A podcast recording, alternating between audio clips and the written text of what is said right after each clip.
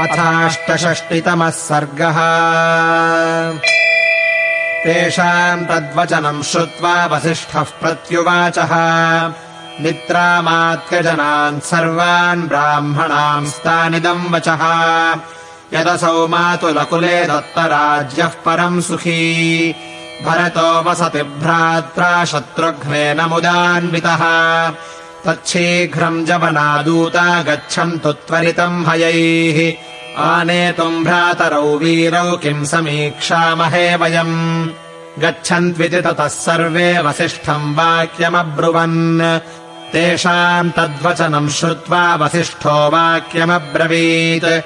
एहि सिद्धार्थविजय जयन्ताशोकनन्दन श्रूयतामिति कर्तव्यम् सर्वानेव ब्रवीमिवः पुरम् राजगृहम् गत्वा शीघ्रम् शीघ्रजवैर्हयैः त्यक्तशोकैरिदम् वाच्यः शासनाद्भरतो मम। पुरोहितस्त्वाम् कुशलम् प्राह सर्वे च मन्त्रिणः। त्वरमाणश्च निर्याहि कृत्यमात्यैकम् त्वया। मा चास्मै प्रोषितम् रामम् मा चास्मै पितरम् वृतम् भवन्तः शंसिषुर्गत्वा राघवाणामितः क्षयम् कौशेयानि च वस्त्राणि भूषणानि वराणि च। क्षिप्रमादाय राज्ञश्च भरतस्य च गच्छत। तत्तपथ्यशनादूता जग्मुः स्वम् स्वम् निवेशनम्। केकयांस्ते गमिष्यन्तो हयानारुह्य सम्मतान्। ततः प्रास्थानिकम् कृत्वा कार्यशेषमनन्तरम्। वसिष्ठेनाभ्यनुज्ञाता दूताः सन्त्वरितम् ययुः यन्तेनापरतालस्य प्रलम्बस्योत्तरम् प्रति। निषेवमाणास्ते जग्मुर्नदीम् मध्येन मालिनीम्। तेहास्तिनपुरे गङ्गाम् तीर्त्वा प्रत्यङ्मुखाययुः। पाञ्चालदेशमासाद्य मध्येन कुरुजाङ्गलम्।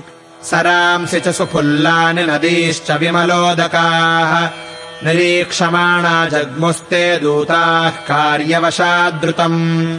ते प्रसन्नोदकाम् दिव्याम् नानाविहगसेविताम्।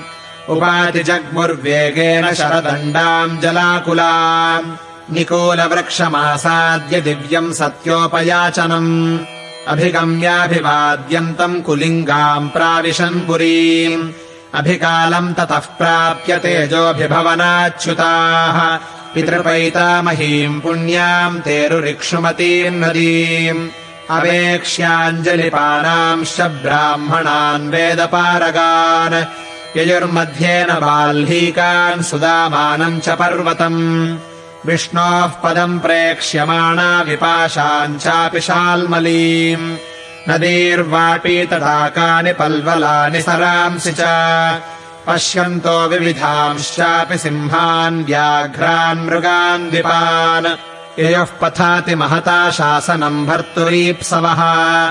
ते श्रान्तवाहनादूता विकृष्टेन सतापथा। गिरिव्रजम् पुरवरम् शीघ्रमासे दुरञ्जसा। भर्तः प्रियार्थम् कुलरक्षणार्थम् भर्तुश्च वंशस्य परिग्रहार्थम् अहेडमानास्त्वरया स्म दूता रात्र्यान्तु ते तत्पुरमेव याताः। इत्यार्षे श्रीमद् रामायणे वाल्मीकीये आदिकाव्ये अयोध्याकाण्डे अष्टषष्टितमः सर्गः